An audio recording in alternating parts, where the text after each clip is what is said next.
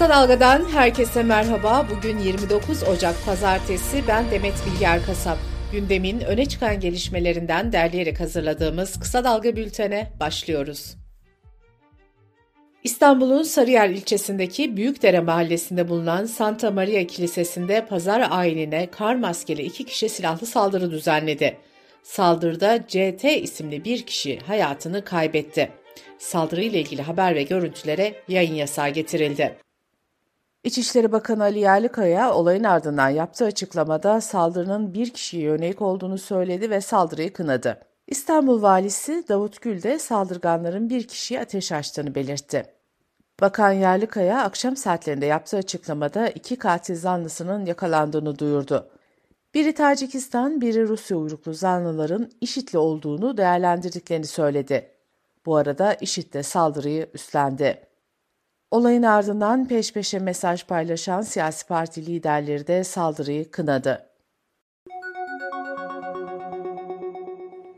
Anayasa Mahkemesi'nin iki kez verdiği hak ihlali kararına rağmen tutukluluğu süren Can Atalay'ın milletvekilliğinin bu hafta düşürülmesi gündemde. Gazete Duvar'dan Ceren Bayar'ın haberine göre Atalay'ın avukatlarının meclisin bu adımından sonra bir kez daha Anayasa Mahkemesi'ne başvurması bekleniyor. Yerel seçimlere 62 gün kalırken son gelişmelere bakalım. Partilerin oy pusulasındaki yerini belirlemek üzere kura çekimi yapıldı. AK Parti pusulada birinci sırada, İyi Parti ikinci sırada ve Sol Parti de üçüncü sırada yer aldı. CHP ise 18. sırada.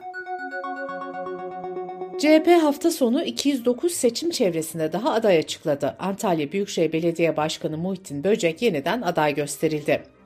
CHP Genel Başkanı Özgür Özel, 31 Mart'ta kazanacak ittifakın adı Türkiye İttifakı'dır dedi.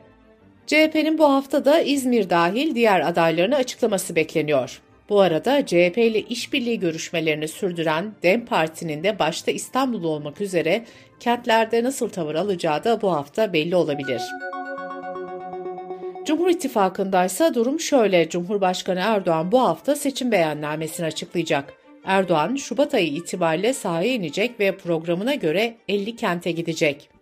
MHP ise ilk mitingini dün Mersin'de yaptı ve böylece seçim startını vermiş oldu. Yeniden Refah Partisi'nin de Cumhur İttifakı ile nasıl bir işbirliğine gideceği henüz belli değil. Yeniden Refah Partisi'nin Ankara Polatlı Belediye Başkanı adayı Yusuf Hamdemir, seçim bürosunun camını kıran ve alkollü olduğu belirlenen kişiden içkiyi bırakması sözü karşılığında şikayetçi olmadı. Türk Tabipleri Birliği Başkanı Şebnem Korur Fincancı'ya silahlı terör örgütü propagandası yapmak suçundan verilen 2 yıl 8 ay 15 günlük hapis cezası istinafta onandı. Evli kadınlara bekarlık soyadını kullanma hakkı tanıyan Anayasa Mahkemesi kararı yürürlüğe girdi.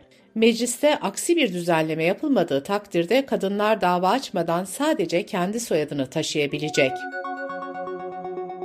Türk Tabipleri Birliği Aile Hekimliği Kolu Başkanı Doktor Emrah Kırımlı, COVID-19 pandemisindeki tecrübelerine dayanarak Nisan-Mayıs aylarında yeni bir COVID-19 piki yaşanabileceğini söyledi.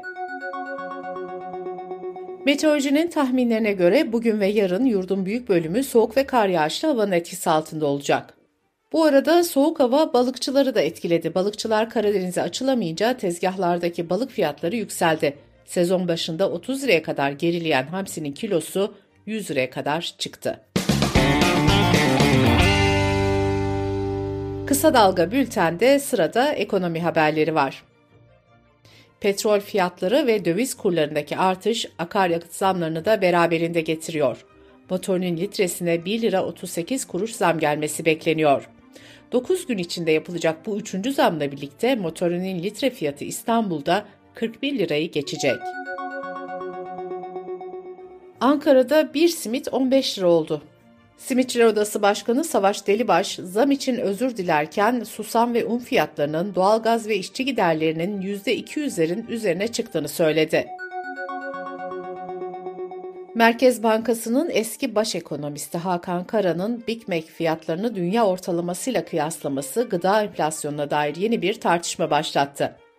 Hakan Kara, Türkiye'de Big Mac'in fiyatının 2 yılda dolar bazında %150 arttığını söyledi. Türkiye'de 17.002 liralık asgari ücretle 112 adet Big Mac alınıyor. İsviçre'de ise bu sayı 578'e kadar yükseliyor. Dünyanın hemen her ülkesinde şubesi bulunan McDonald's'ın Big Mac hamburgerinin fiyatı döviz kurunun asıl değerini belirlemek için de kullanılıyor. Kasım 2023 itibariyle ülke genelinde 100 metrekarelik bir konutun ortalama fiyatı 3 milyon, İstanbul'daki fiyatı ise 4 milyon liraya kadar çıkmıştı. Sözcü gazetesinin haberine göre dar gelirli bir yurttaşın 50 metrekarelik 1 artı 1 bir ev almak için 7.4 yıllık maaşının tamamını biriktirmesi gerekiyor. 22 yıllık maaşını tek kuruş harcamadan biriktirmeyi başardığında ise İstanbul'da 100 metrekarelik bir ev satın alabiliyor. Dış politika ve dünyadan haberlerle bültenimize devam ediyoruz. Türkiye'nin İsveç'in NATO üyeliğini onaylamasının ardından ABD Dışişleri Bakanlığı Türkiye'ye F-16 satışı konusunda kongreye resmi bildirimde bulundu. Kanada ise 2020'de askıya aldığı İHA parçaları ihracatını yeniden başlatacak. Gazze'deki Sağlık Bakanlığı İsrail saldırılarında öldürülenlerin sayısının 26.257'ye yükseldiğini duyurdu. İsrail, Lübnan sınırındaki askeri birliklerde savaş eğitim hazırlıklarını arttırdığını bildirdi. Birleşmiş Milletler'e bağlı Filistinli mültecilere yardım kuruluşundaki bazı çalışanların Hamas'ın 7 Ekim'deki saldırılarına karıştığı iddiaları üzerine başlayan tartışma büyüyor. Amerika, Avustralya, İtalya, Kanada ve İngiltere kuruma daha fazla fon sağlamayacaklarını duyurdu. Birleşmiş Milletler ise iddialarla ilgili soruşturma açtı. Filistin yönetimi batılı ülkelerin aldığı bu kararın büyük bir siyasi ve insani yardım riski taşıdığını belirtti. Kızıldeniz'deki gerilim sürüyor. Husilerin İngiltere'ye ait petrol tankerine hedef almasının ardından ABD ve İngiltere'nin Hudeyde kentine hava saldırısı düzenlediği duyuruldu. Irak ve Amerika arasında kurulan Yüksek Askeri Komite Bağdat'ta bir araya geldi. Komite, uluslararası koalisyon güçlerinin Irak'ta bulunma süresini belirli bir takvim içinde sonlandırmayı hedefliyor. İran ve Pakistan'ın geçen hafta birbirlerinin topraklarındaki terör gruplarını hedef almasıyla ortaya çıkan gerginlik giderildi. İki ülke büyükelçilerinin yeniden görevlerine döndüğü açıklandı.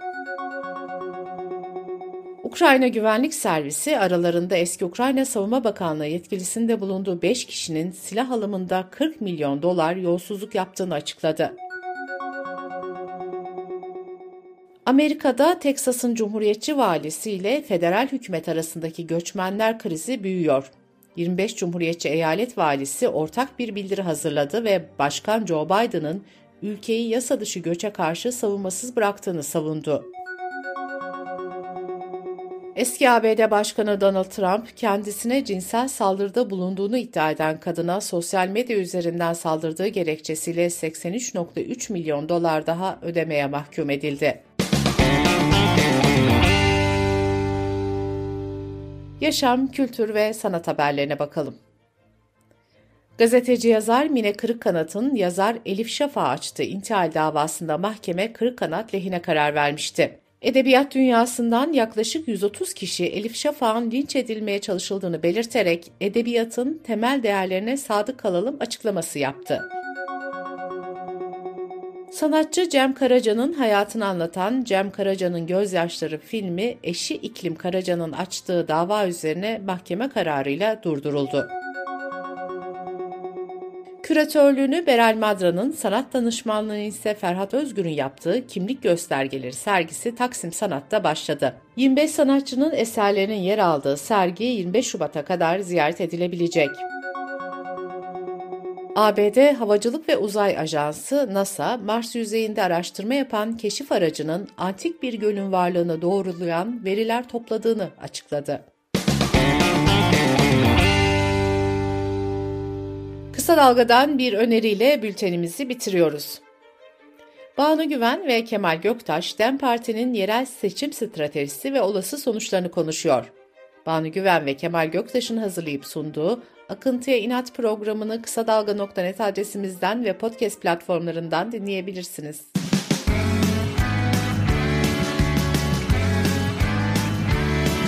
Kulağınız bizde olsun. Kısa Dalga Podcast.